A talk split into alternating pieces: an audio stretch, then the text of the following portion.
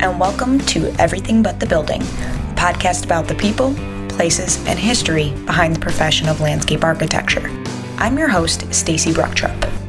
What goes into the process of designing a project with bike ped components? Today I'm introducing what I like to call a crossover episode. This is where I get to dive a little bit deeper into other allied professions and organizations that landscape architects work with on a regular basis. Jeremy Chrzan is with me today to introduce APBP and answer that question about projects with bike ped components.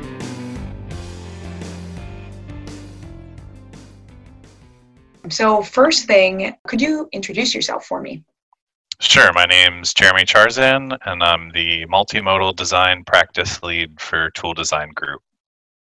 Awesome. And what type of work do you do at Toole Design? So, my position is sort of a senior level engineering position, and you know, tw- 20 years of my experience has been in the the engineering realm. So, um, very focused on getting projects built and and on the ground, but also starting from the ground up and sort of envisioning what a street could look like and then working through all the permitting and design details to identify how that can be built and work the way it was originally intended and all of all of the work we do at Toole design group is focused on making communities more walkable bikeable transit accessible and um, just comfortable spaces and places for people to live and work. Okay. So, the multimodal design practice lead position, how does that specifically play into the projects that you work on? Yeah, so all of our practice lead positions are sort of a step above a senior tier person in that respective uh, area of interest. So we have our our practice lead for landscape architecture, our practice lead for engineering, etc. And so my focus is to both work on important projects that the company is working on across the the continent, but to also work on developing best practices and making sure that that information is relayed throughout all of our staff. So, particularly in the the realm of bicycle and pedestrian street construction, there's been a lot of innovation over the last few years, and so the state of best practice continues to evolve and at Toole Design, we're often on the cutting edge of developing a lot of those best practices. So currently, I'm working on writing the AASHTO Bike Guide or the update to the AASHTO Bike Guide.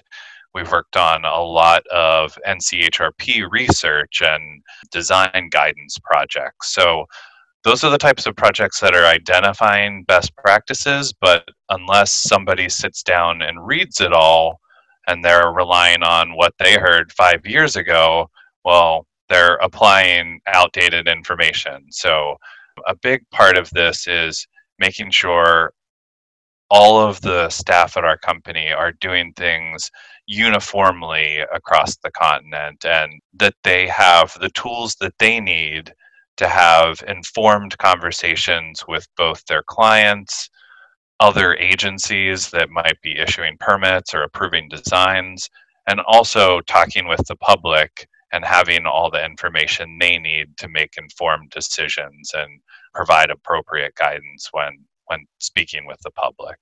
Cool. And is there a government agency that you look to in your regulation writing or in the guidance that you create? So a lot of the guidance comes from the federal government, so Federal Highway or FHWA. They tend to be a resource or an agency that uh, all the states across the country turn to. And so if FHWA says it's okay, that's usually a good starting point for recommending a treatment with a state agency or some other local agency.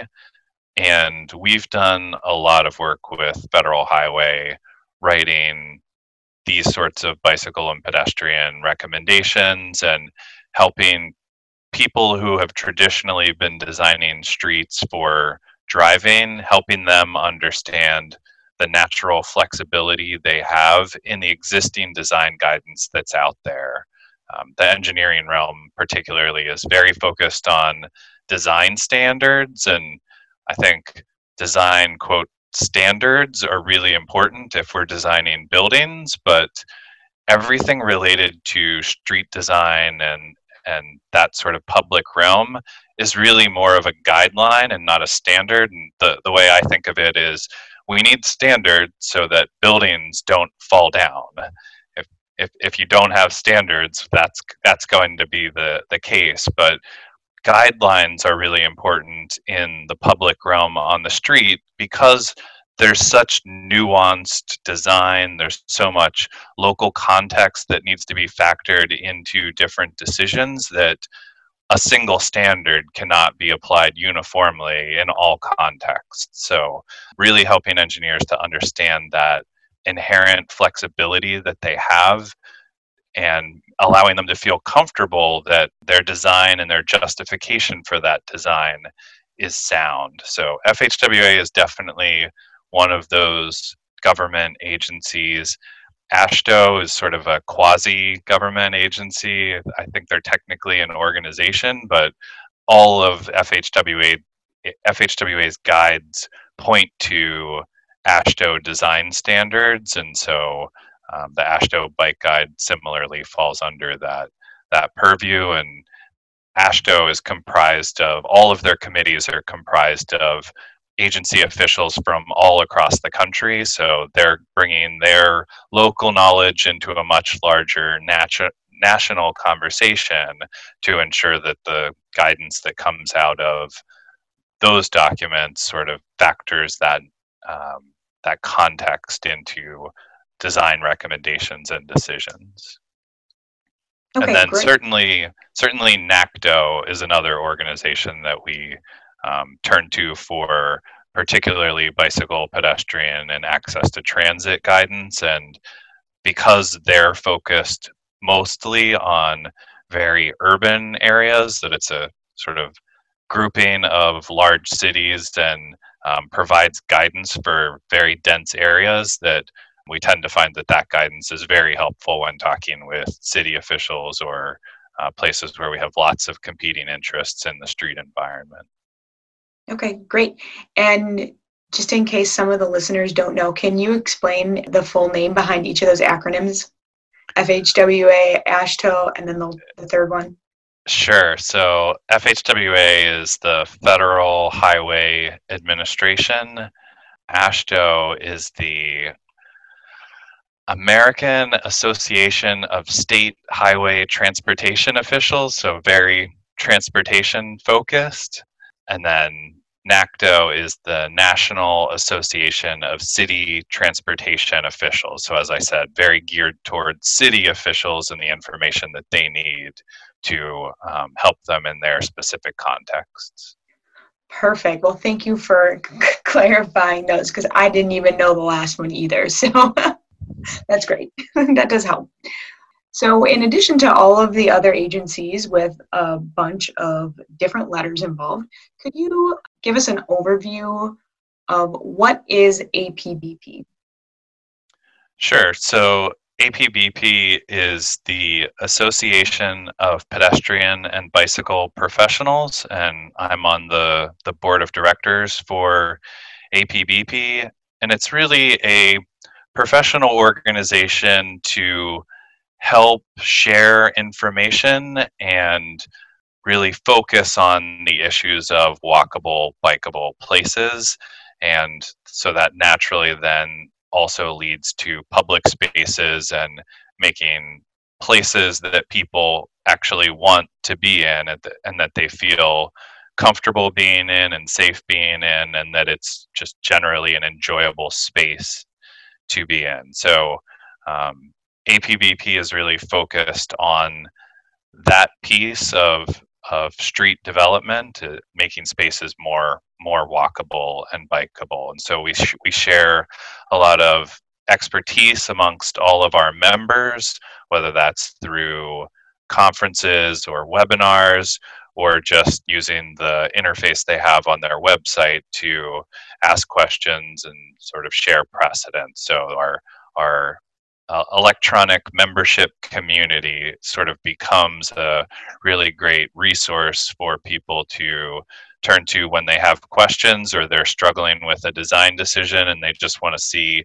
hey what, has anybody run into this before? And what what has been your experience with this treatment or this scenario? So just a, a lot of really great information sharing and especially given the the idea that a lot of the types of projects that people are focused on when doing walkable, bikeable spaces are usually contentious or dealing with constrained environments. It's always helpful to have that resource to turn to and get other people's opinions and see what works and what doesn't so that we can continue to learn and adapt. It's just great information sharing. Awesome. So then how did you get involved with APBP? So for the first 15 years of my career, I was really focused on traditional highway design. It was it was really odd because I didn't own a car for I think the first 35 years of my life, and yet I was designing streets for people who weren't me, people that were were driving, and so when I came to Toole Design Group, I was looking for a professional organization that would meet those needs. So I had previously been very, and, and I'm still very active with the American Society of Civil Engineers or ASCE. And I, I tend to find that the resources that I get out of APBP are much more applicable to the type of work that I'm doing and really aid in those conversations that I need to have with clients, et cetera. So that's really why I got involved was because it's an organization really geared towards the type of work that that I was doing, and I wanted to find a new way of networking with like-minded folks. And I can't think of a, a larger group of people than than APBP that eh, that are those like-minded folks. APBP doesn't actually like make the laws or recommendations, but they're I think you said they're a resource for people who are trying to do this type of design work. If somebody wanted to get more involved with actually making that policy, do you know what the steps would be involved with that? Would they need to go to the FHWA or AASHTO? Or can they do advocacy at their local level or state level? How, how would that happen? So I think that there are many avenues that people can take to affect the guidance that comes out of the these variety of agencies. So certainly working for Federal Highway is one way to uh, inform what ends up in their guidance. Similarly, me working for a consulting firm, I have great opportunities to work on projects that are that are offered by these various agencies. So we get those opportunities to develop not only design guidance but trainings and all of those types of things that agencies are looking for to not only to develop the information but also to disseminate it being a member of APBP we do we do actively work with people that are on Capitol Hill and help to inform policy at the the national level like that so that that's another way of just being involved in APBP and getting involved in some of our committees. And and and you're right that APBP doesn't create laws, but we do provide some design guidance for people in the the walking and biking realm. So, for example, we've developed uh, APBP has uh, bike parking guidance that is often adopted by state or local agencies to help them understand how much bike parking is needed at a particular development based on its size, et cetera. So, in the same way that there's trip generation rates for how many cars are going to go to this Walmart, they're similarly based on the size of this development. uh, how many bike parking spaces should there be. And that was a document that was developed by APBP and its members through the, our committee structure. So we also have various committees that serve multiple purposes, whether it's policy or webinar development, etc. Back to your original question, certainly the advocates, if you're in the uh, advocacy realm or a member of uh, an, an advocacy group, they uh, have great ways of getting involved in helping to shape policies, particularly at the local level. And then I think getting involved when there's opportunities for commenting. So when there are federal guidelines released, there's always a formal commenting period. When uh, when AASHTO guidance is developed, that is through a committee structure that many DOT employees are a part of, or Department of Transportation employees are, are a part of. So if you work at a DOT, you have the opportunity to put your name forward and get on committees that then help to write that guidance. So I feel like, regardless of whether you're in the public, private, or nonprofit realm, there is some avenue for you to get involved in helping to shape those policies. It's just going to be a little bit different depending on what policy you're trying to affect and what path that particular policy may take to get uh, developed or enacted. That's great. It sounds like there are a lot of avenues if someone wanted to get involved because they're passionate about bike ped. So that's good. I know that you are an engineer by, by trade but it sounds like a lot of the work that you do crosses over with uh, the work that we do as landscape architects for bike ped projects. Could you explain some of the partnering opportunities that you had with landscape architects, whether that's in your firm or others, for some projects? Yeah, and that's certainly something that has evolved over the the duration of my career. That when I was designing streets for cars, the interaction I had with landscape architects was very much after the fact that we would design the street and then we would say, well, there's that strip. You can put some trees or lights or whatever. And it wasn't terribly interactive. That sounds familiar, unfortunately. um, that has very much changed in the last five years of, of my career. Um, so, Toole Design Group was founded by a landscape architect, Jennifer Toole. And so it's just part of the fabric of our company that our planning group, our engineering group, and our landscape architecture group are completely intertwined to the point where we sit next to one another. We don't have like the engineers all sit by themselves and the landscape architects sit by themselves. Instead, we spread everybody out so that we're constantly hearing the ideas of various people of various disciplines throughout the, the course of our day. And so it has very much affected the way we develop projects as well. So oftentimes it's our landscape architects or designers who are focused on developing the vision for our projects. And the engineers, particularly in those early stages, are really focused on making sure that it, the ideas that they're coming up with would be constructible or that they're grounded in the realities of some of these design guidelines and it sort of becomes a cross pollination of ideas of what would physically work in the space and what is accompli- accomplishing the goals of both the public engagement that we may hear um, or the original project purpose as it was provided to us. So I tend to find that it's our landscape architects that are really creating the initial vision for the project rather than the engineers developing that vision and then the landscape architects coming in and getting to decide what tree goes in that one little spot that you left them. So it's really flipped the design process on its head for me,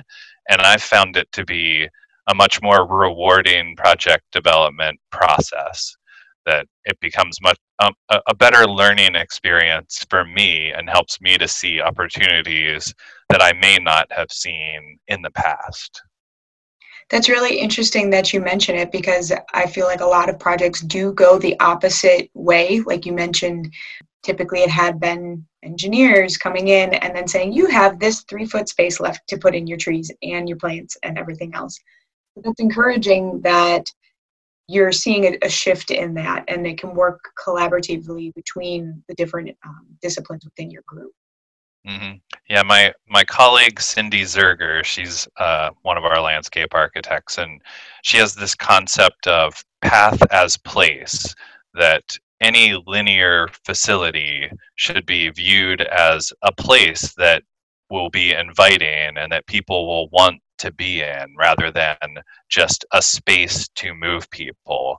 And really applying that principle to any linear project is going to result in a space that's going to be better at meeting the goal of being a person oriented space or place, even though it's still going to serve the purpose of moving them, whether they're walking, riding their bike, using transit, or or driving. So that that's just another one of those interactions with landscape architects that has really helped to change the way I think about a project that I would have otherwise viewed as well it's it's a bike lane or it's a sidewalk. No it it should be a public place and a public space that serves multiple purposes not just one. I really like that phrase the uh, path as place. It goes to show that when you design for multimodal options while you are designing, it opens up a lot of different opportunities for the space in itself. It doesn't have to just be focused at a 40 mile an hour viewing range. You can stop. Some users will go at, you know, 15 miles an hour when they're biking or three when they're walking. And how all of those different users interact with the space is very different looking at it from an engineering standpoint versus a landscape architecture one.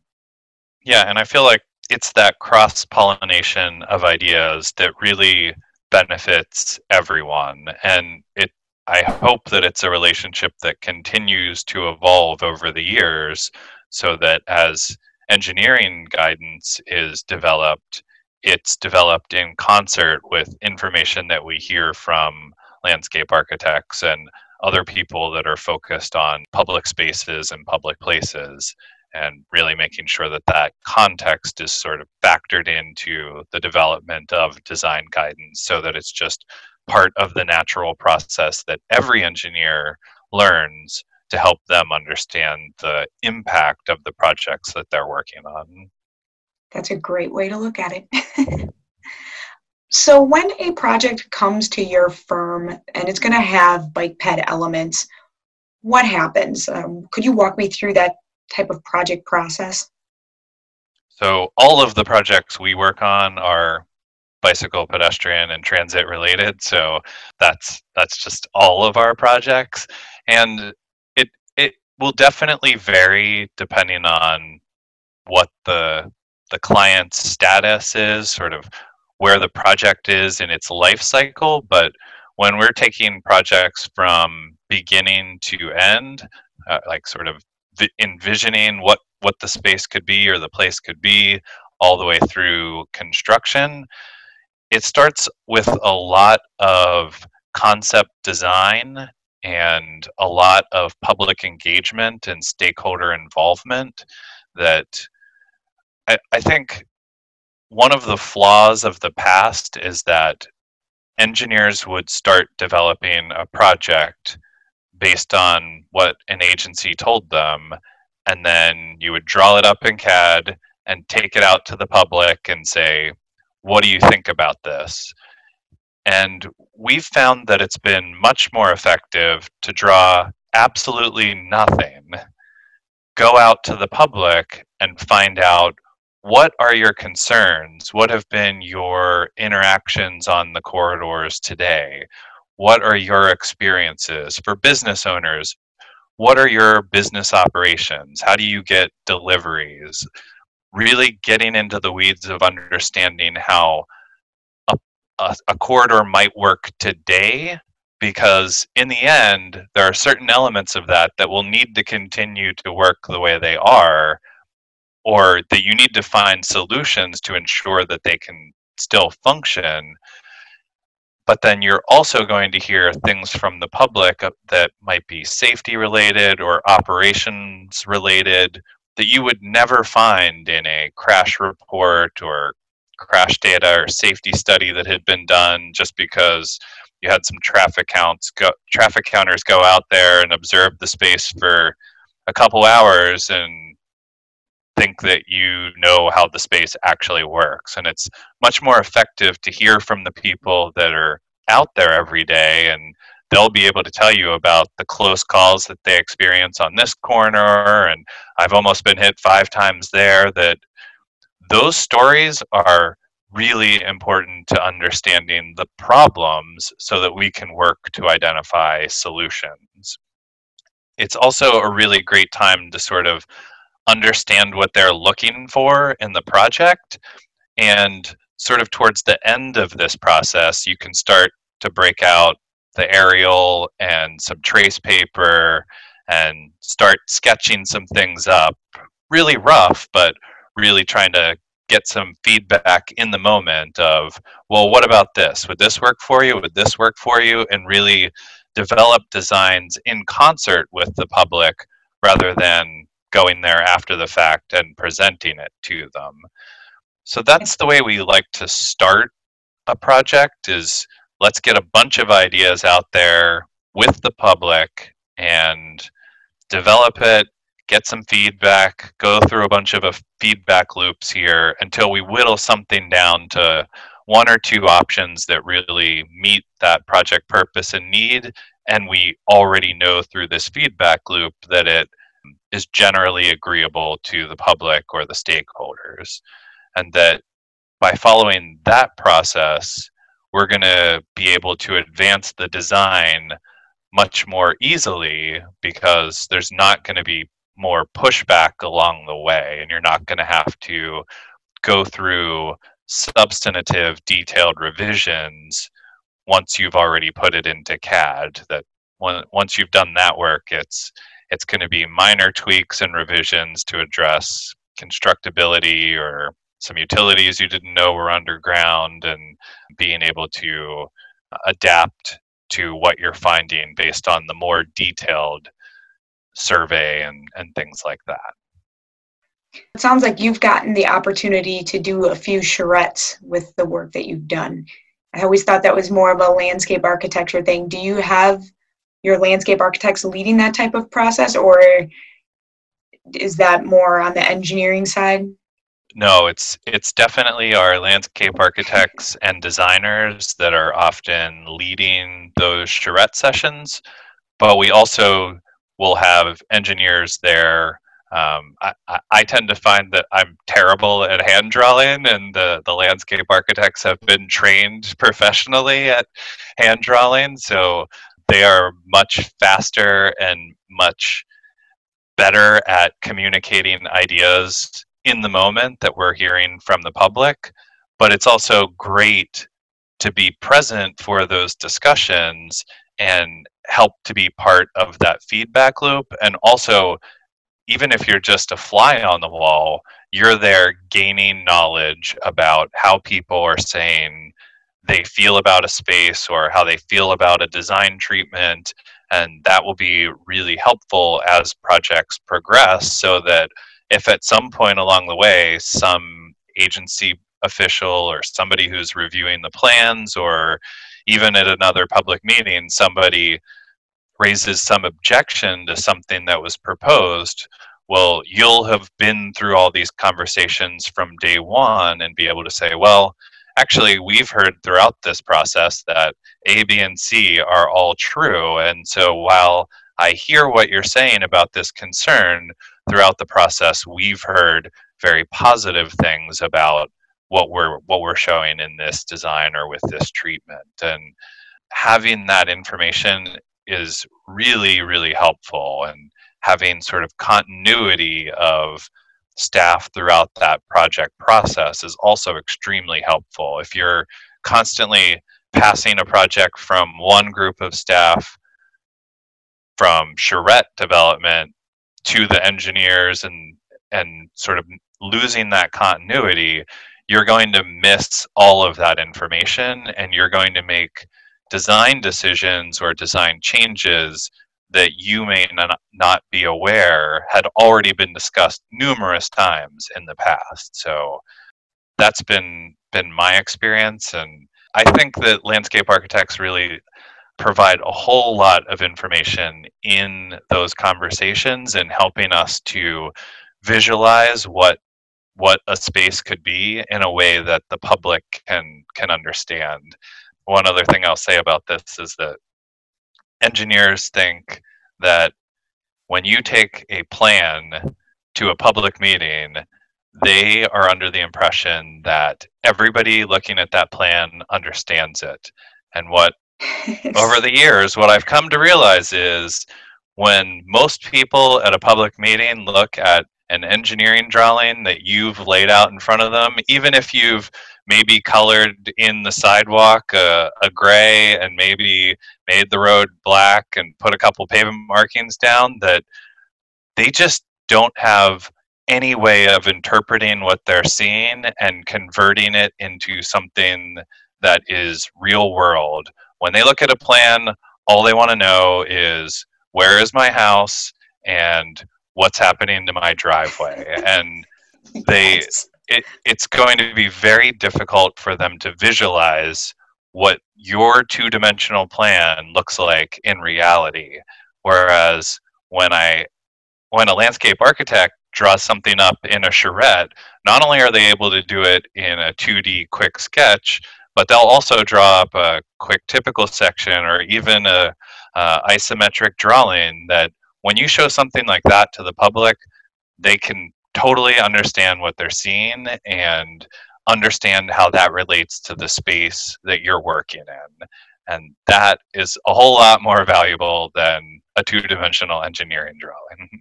Yeah, that's a great way to look at it.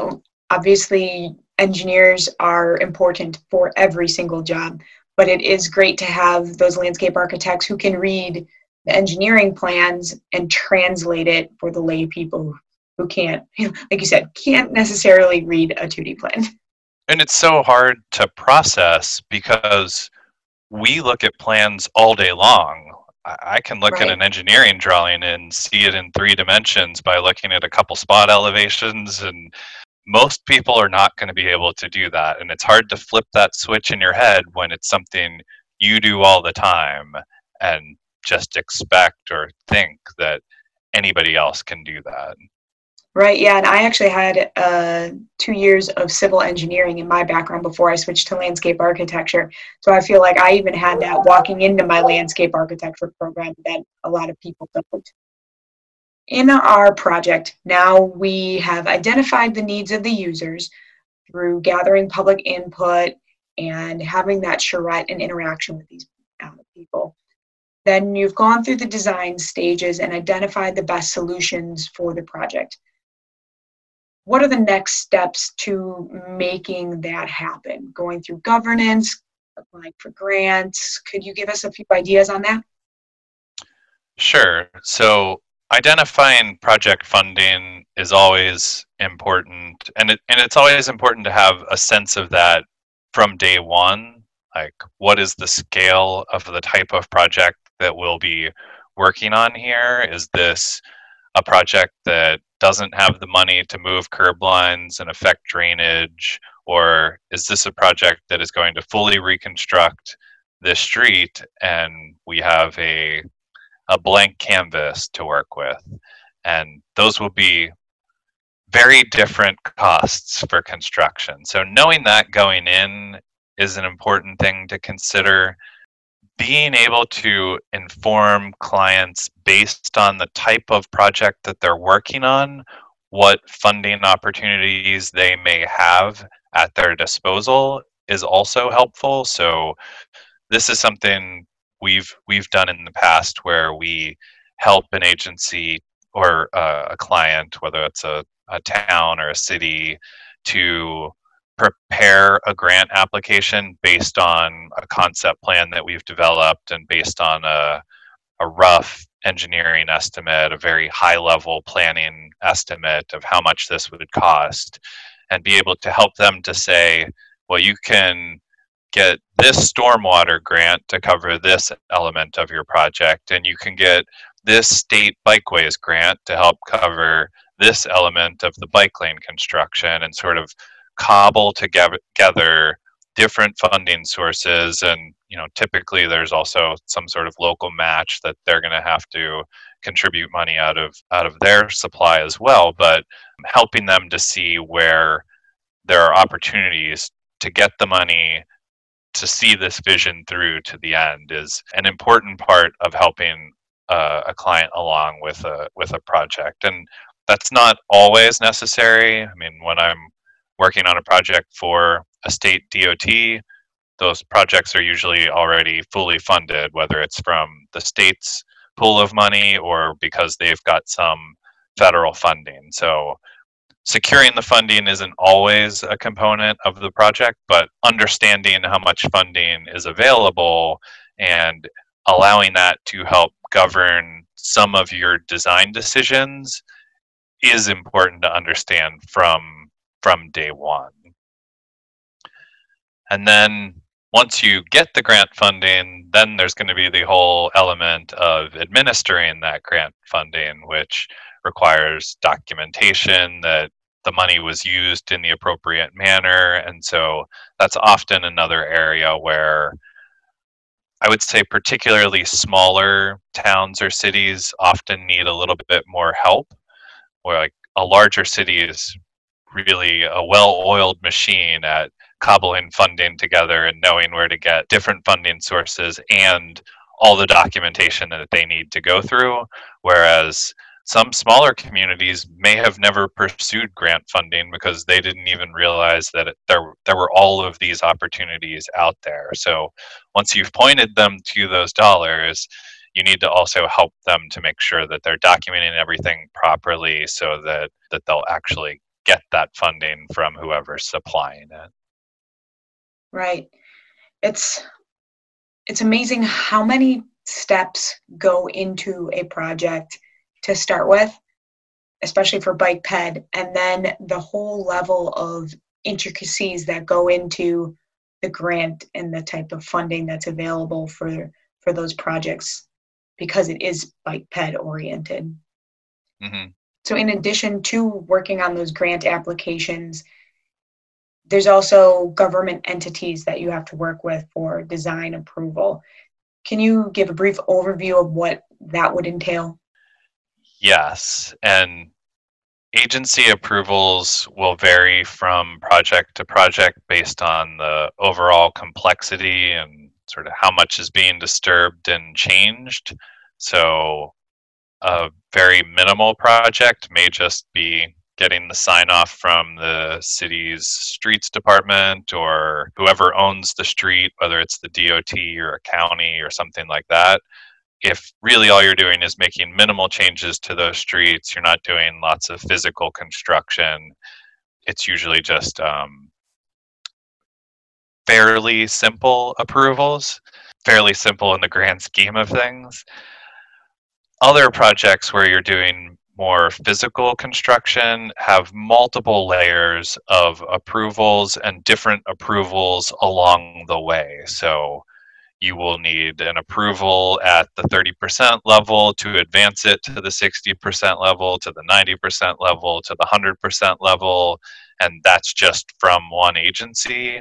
Then oftentimes there are environmental permits or clearances that need to be uh, obtained, and that's also very context based. So there's a whole formal federal process for getting environmental approval depending on what you're affecting. So a project that's along a property that has historic designation or something like that has many more hurdles to jump through than a project that does not. And even understanding all of those permits is a challenge, which is why there are people or firms that specialize purely in things like environmental clearances because it can be quite a challenge. And it's important to rely on those people honestly because they've done it so many times that they know all the potential hurdles along the way and can help to make sure that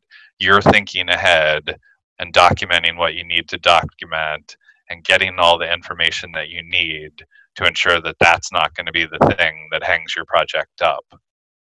Right. There's also there's also often like stormwater approvals when when you're changing the amount of pavement that's out there that's going to affect how water flows and that's going to be a whole permitting process so every little thing that you touch can potentially be some sort of approval and you just need to be aware of that in addition to all the other agency coordination that needs to happen like utilities or railroads or you know whatever else is in a street often need some sort of sign off or approval.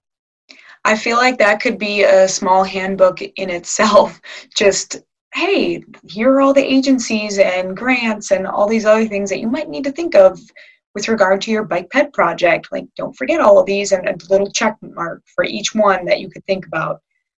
I'm sure it'd be a very long list. it would be a, a multi-volume book. the the other thing I wanted to mention about funding is oftentimes uh, a big component of our smaller projects is setting them up for a much larger project in the future. So most of our sort of rapid implementation type projects or low cost retrofit type projects, those projects are intended to be low cost to serve as sort of a proof of concept that this design will work so that once it's built, you get more people out there biking and walking and the space starts to change and then it's much easier to justify pursuing funding for something that's much more permanent or substantive or higher quality materials those sorts of things. So while it's great when you can have the opportunity to just start from day one on a project that's going to completely reconstruct the street those opportunities tend to be few and far between, and that more often than not, we're taking incremental steps to get to an ultimate vision, potentially many years down the road, and that by taking those incremental steps, it will set agencies up to justify pursuing larger and larger funding sources to see that project through. That's a great explanation of that process because you are so right. There are some projects that just take so long to get implemented and get through the funding and or the right of way ac- acquisition and i know we are going on uh, one project here in st louis area that's going on three years and from the time we started design granted and they've added in a bike path on one whole side of the entire mile long corridor through this area and all that right away acquisition just adds more time. Eventually, people will see the benefits of that, but when they've seen the design because of the charrettes and the public meetings, you know, in 2019, and then they don't start seeing construction happening for another year or two, it's amazing how how quickly they forget that those what's coming and how long that process will take. Mm-hmm.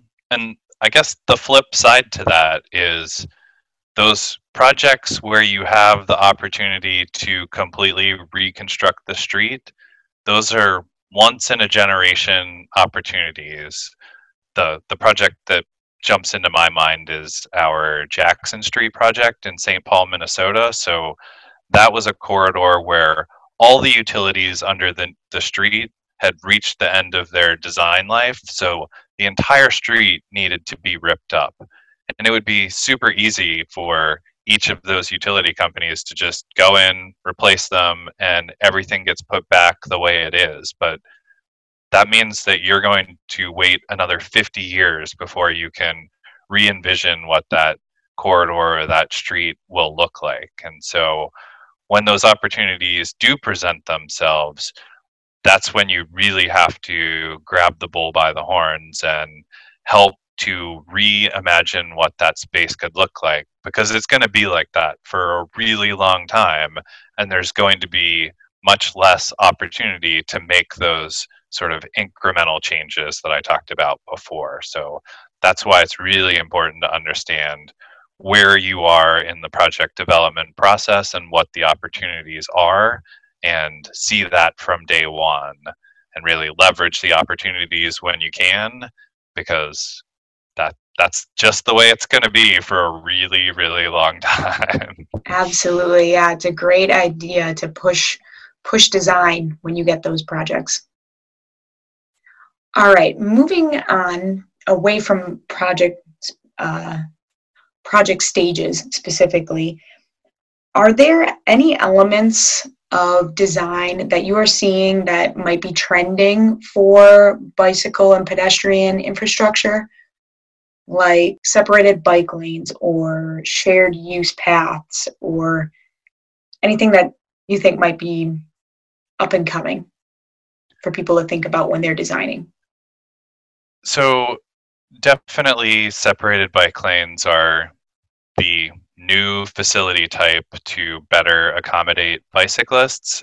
And I think that particularly in urban areas, they provide just fantastic promise for making a community more comfortable for people to consider biking that in, in, in an urban type environment even when everything you're trying to get to is super close that the fear of vehicles and conflicts is a major deterrent to people not wanting to bike and instead doing something else and so separated bike lanes are definitely that thing, and they're certainly tried and true. They've been in the, the Netherlands and Denmark for many, many decades now, and are extremely successful at convincing people that it it's a good way to get uh, around.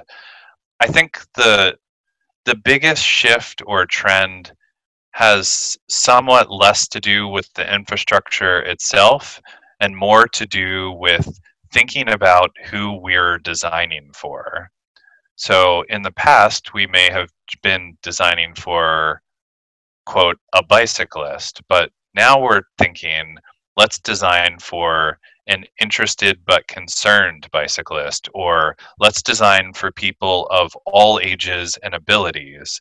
And that is a very different approach than just designing for a physical bicycle and assuming that that bicyclist would be okay riding with traffic sometimes and that they're you know willing to mix in with a right turner when you drop the right turn lane at an intersection and recognizing that when you make design decisions like that that means that those people who are not comfortable riding with traffic are going to say well I can't ride my bike because I'm deathly afraid of that intersection. And all you need is one dangerous intersection or challenging intersection along your potential route to dissuade you from wanting to do it. So it's that change in focus for who we're designing for, and then the facility types themselves come out of that. So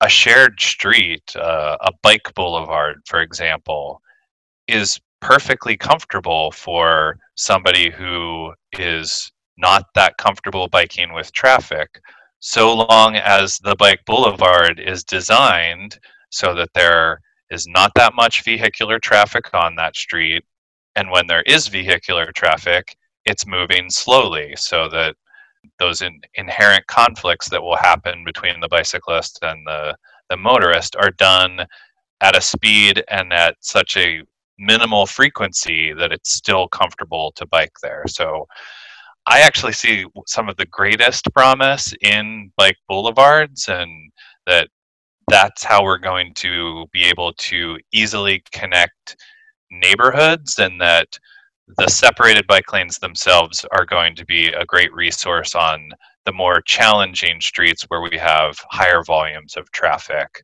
Um, and that when we're providing those types of facilities that we need to be very diligent about how they're designed so that we're managing conflicts and thinking about how is the person that's actually riding in that space how are they going to feel when they're trying to get through this particular intersection? And if it's going to be really stressful it's going to be the same problem we've had all along.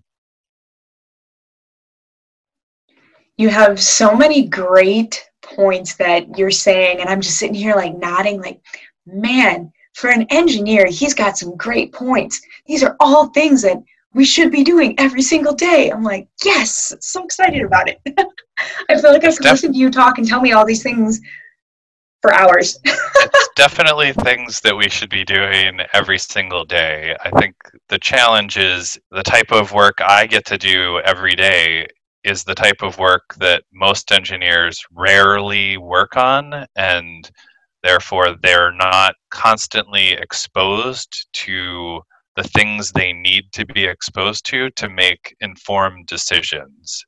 And i think that's that's some of the purpose behind the guidance that we're writing for the new AASHTO bike guide. I think that that's the whole purpose behind all of NACTO's guidance that they're spelling it out so that an engineer can quickly look at different design details and different graphics and understand how something might apply to their project. But unless you're doing it with some regularity, you're probably not thinking through everything that you need to. Right. When is there an, an anticipated date when that AASHTO bike guide will be coming out, or is it still in the, the working stages? I believe it was supposed to be the 2018 AASHTO bike guide, so it is still not ready for publication. We are actively moving it through the various committees and review processes that it needs to go through, but because it includes a lot of these substantive changes like separated bike lanes and treatments that have never been in a previous AASHTO bike guide, it has just taken a lot more review and response to comments and making revisions to content so that we're able to address the concerns of the different agencies and the different uh, committees and people that are reviewing it that we're able to appropriately respond to their questions and concerns. And you know my my hope is that by going through this very detailed review process that once the guide is on the street it will be easy for people to apply to their projects because it's been thought through by all of these committees in the same vein we've been using this draft guide in our office every single day for all of our projects so we're also putting it through its paces as well. And, you know, I've written a lot of content for it, and I'm still finding things that when I read it for a project, I think maybe I should rephrase this because it will be more clear to somebody that's not used to working on a project like this. So, while, Somebody's always got to be the guinea pig, right?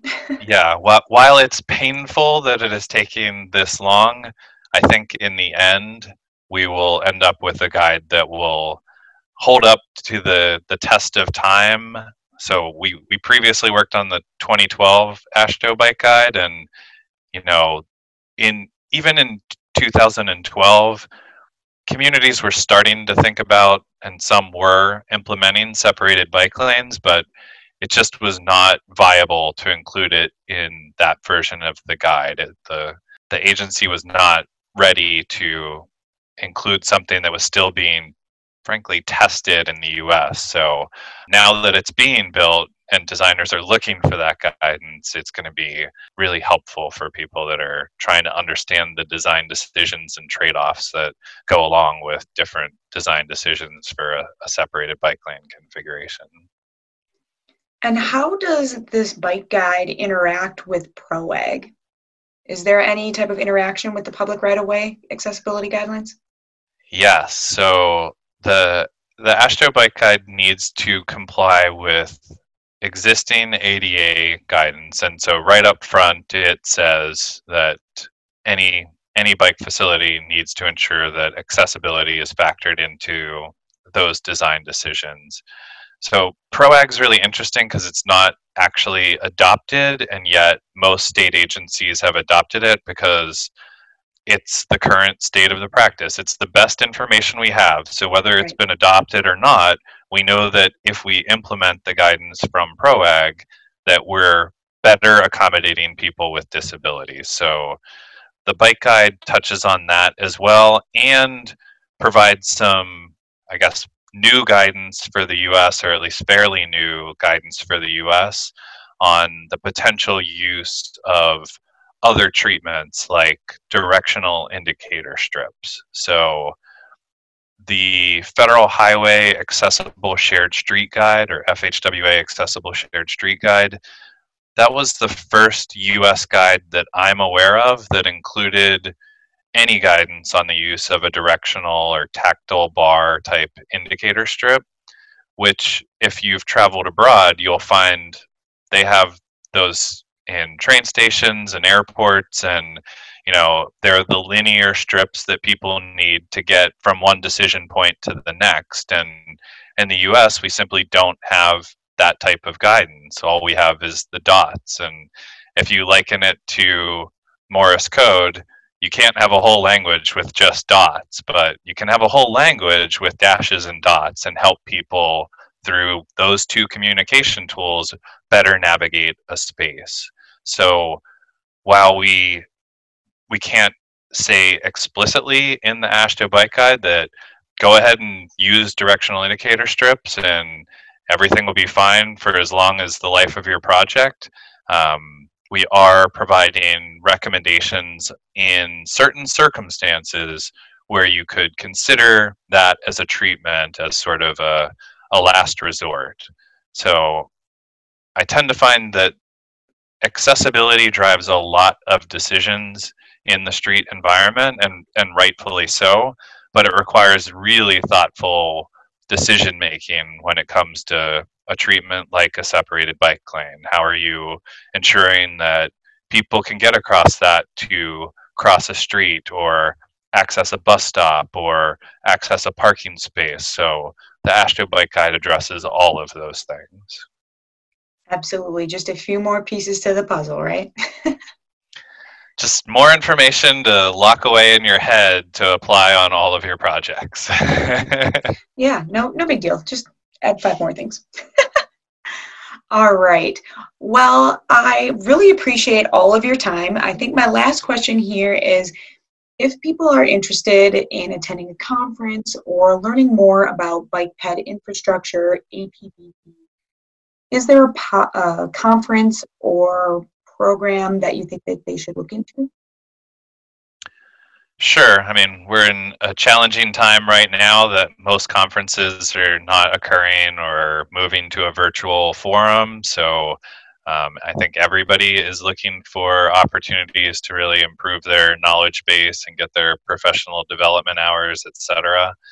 Um, so the the APBP conference, which is held every two years, is a really great conference for um, specifically focusing on walking and biking and has a really great serves as a really great resource for all of our members and attendees the walk bike places conference has a lot of those same themes but also includes placemaking and a, a major focus on placemaking and those conferences tend to run the opposite years of the APBP conferences, so it works out really well. Those tend to be the two bike, ped, and space conferences that I'm most familiar with.